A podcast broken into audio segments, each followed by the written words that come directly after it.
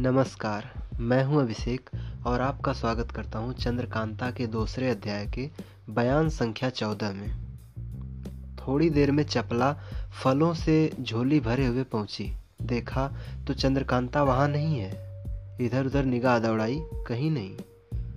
इस टूटे मकान में तो नहीं गई है? यह सोचकर मकान के अंदर चली।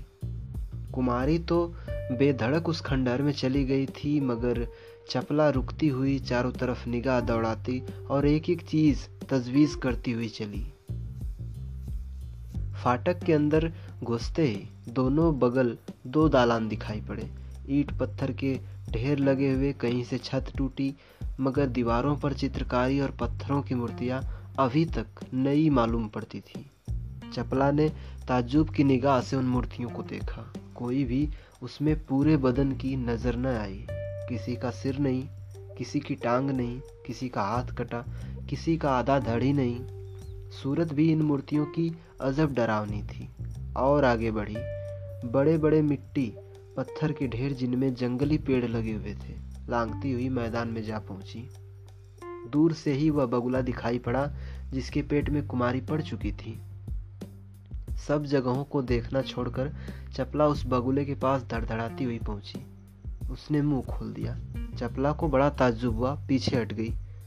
बगुले ने मुँह बंद कर लिया। सोचने लगी कि अब क्या करना चाहिए। यह तो कोई बड़ी भारी अयारी मालूम होती है। क्या भेद है इसका पता लगाना चाहिए। मगर पहले कुमारी को खोजना उचित है, क्योंकि वह खंडहर कोई पुराना तिलस्म मालूम होता है। कहीं ऐसा ना हो कि इसी में कुमारी फंस गई हो। यह सोचकर उस जगह से हटी और दूसरी तरफ़ खोजने लगी। चारों तरफ़ हाथा घिरा हुआ था। कई दालान और कोठरियाँ टूटी फूटी और कई साबूत भी थी। एक तरह से देखना शुरू किया। पहले एक दालान में पहुँची जिसकी छत बीच से टूटी हुई थी। लंबाई दालान की लगभग सौ गज की होगी। बीच में मिट्टी, चूने का ढेर इधर उधर बहुत सी हड्डी पड़ी हुई और चारों तरफ़ जाले मकड़े लगे हुए थे। मिट्टी के ढेर में से छोटे छोटे बहुत से पीपल वगैरह के पेड़ निकल आए थे। दालान के एक तरफ़ छोटी सी कोठरी नज़र आई, जिसके अंदर पहुँचने पर देखा एक कुआँ है, झांकने से अंधेरा मालूम पड़ा। इस कुएँ के अंदर क्या है? यह कोठरी बनस्बत और जगहों के साफ़ क्यों मालूम पड़ती है? कुआँ भी साफ़ दिख पड़ता है, क्योंकि जैसे अक्सर पुराने कुओं में पेड़ वगैरह लग जाते हैं, इसमें नहीं है। कुछ कुछ आवाज़ भी इसमें से आती है, जो बिल्कुल समझ नहीं पड़ती। इसका पता लगाने के लिए चपला ने अपने अयारी के बटुए में से काफूर निकाला और उसके टुकड़े जलाकर कुएँ में डाले। अंदर तक पहुंचकर उन जलते हुए काफूर के टुकड़ों ने खूब रोशनी की। अब साफ़ मालूम पड़ने लगा कि नीचे से कुआँ बहुत चौड़ा और साफ़ है, मगर पानी नहीं है, बल्कि पानी की जगह एक साफ़ सफ़ेद बिछावन मालूम पड़ता है। जिसके ऊपर एक बूढ़ा आदमी बैठा है। उसकी लंबी दाढ़ी लटकती हुई दिखाई पड़ती है, मगर गर्दन नीची होने के सबब चेहरा मालूम नहीं पड़ता। सामने एक चौकी रखी हुई है, जिस पर रंग बिरंगे फूल पड़े हैं। चपला यह तमाशा देखकर डर गई। फिर जी को संभाला और कुएँ पर बैठ गौर करने लगी, मगर कुछ अक्ल ने गवाही न दी। वह काफूर के टुकड़े भी बुझ गए जो कुएँ के अंदर जल रहे थे, और फिर अंधेरा हो गया। उस कोठरी में से एक दूसरे दालान में जाने का रास्ता था। उस राह से चपला दूसरे दालान में पहुँची, जहाँ इससे भी ज़्यादा जी दलाने और डराने वाला तमाशा देखा। कूड़ा करकट, हड्डी और गंदगी में यह दालान पहले दालान से कहीं बढ़ा चढ़ा था, बल्कि एक साबुत पंजर, हड्डी का ढांचा भी पड़ा हुआ था, जो शायद गधे या टट्टू का हो। उसी के बगल से लांघती हुई चपला बीचों बीच दालान में पहुँची। एक चबूतरा संगमरमर का पुरसा भर ऊँचा देखा, जिस पर चढ़ने के लिए खूबसूरत नौ सीढ़ियाँ बनी हुई थी। ऊपर उसके एक आदमी चौकी पर लेटा हुआ हाथ में किताब लिए कुछ पढ़ता हुआ मालूम पड़ा, मगर ऊँचा होने के सबब साफ़ दिखाई न दिया। इस चबूतरे पर चढ़ें या न चढ़ें, चढ़ने से कोई आफत तो ना आएगी? भला सीढ़ी पर एक पैर रखकर देखूँ तो सही। ये सोचकर चपला ने सीढ़ी पर एक पैर रखा। पैर रखते ही बड़े ज़ोर से आवाज़ हुई और संदूक के पल्ले की तरह खुलकर सीढ़ी के ऊपर वाले पत्थर ने चपला के पैर को ज़ोर से फेंक दिया, जिसकी धमक और झटके से वह ज़मीन गिर पड़ी। संभल कर उठ खड़ी हुई। देखा तो वह सीढ़ी का पत्थर जो संदूक के पल्ले की तरह खुल गया था, ज्यों का त्यों बंद हो गया है।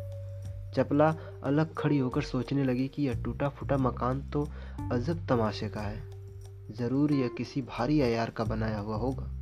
इस मकान में घुसकर सैर करना कठिन है। जरा सी चूके और जान गई। पर मुझको क्या? मुझको क्या डर? क्योंकि जान से भी प्यारी मेरी चंद्रकांता इसी मकान में कहीं फंसी है, जिसका पता लगाना बहुत ही ज़रूरी है। चाहे जान चली जाए, मगर बिना कुमारी को लिए इस मकान से बाहर कभी न जाऊँगी।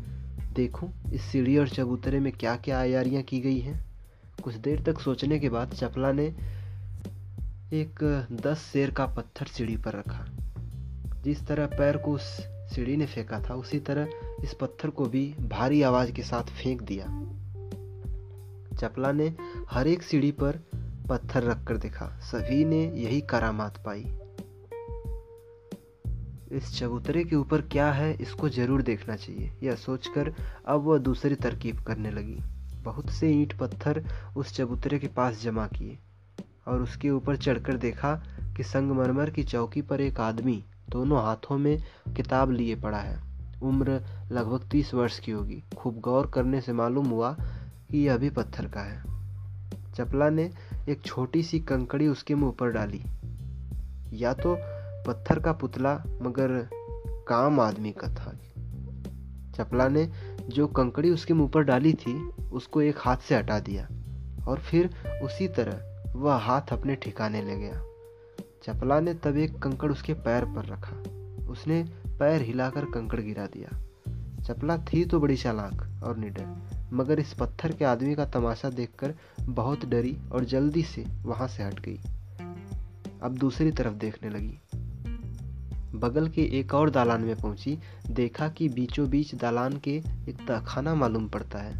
नीचे उतरने के लिए सीढ़ियाँ भी बनी हुई हैं और ऊपर की तरफ़ दो पल्ले किवाड़ के हैं, जो इस समय खुले हैं।